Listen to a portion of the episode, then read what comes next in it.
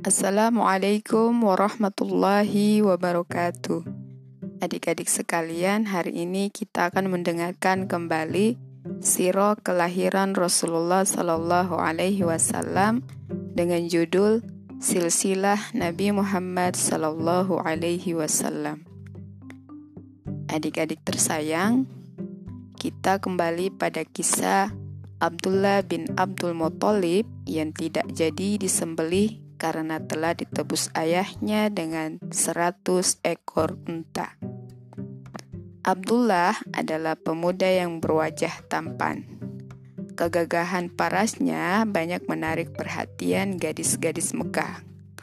Apalagi setelah mereka tahu bahwa nyawa Abdullah telah ditebus dengan seratus ekor unta.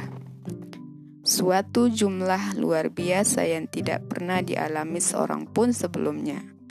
Walaupun banyak gadis yang berusaha menggodanya, kesopan, kesopanan Abdullah tetap terjaga. Adik-adik tersayang, Abdullah adalah ayah Nabi Muhammad Sallallahu Alaihi Wasallam.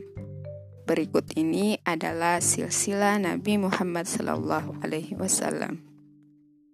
Nah, adik-adik sekalian, perlu kalian ketahui tentang Khadijah. Kalian akan melihat nama Khadijah pada silsilah. Khadijah adalah istri Nabi Muhammad sallallahu alaihi wasallam.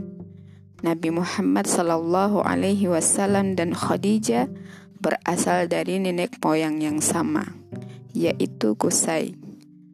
Karena berkerabat sebagai sepupu jauh, Khadijah pernah memanggil Nabi Muhammad Sallallahu Alaihi Wasallam dengan sebutan wahai putra pamanku. Nah, adik-adik sekalian, siro kita hari ini sampai di sini dulu. Semoga bermanfaat ya. Wassalamualaikum warahmatullahi wabarakatuh.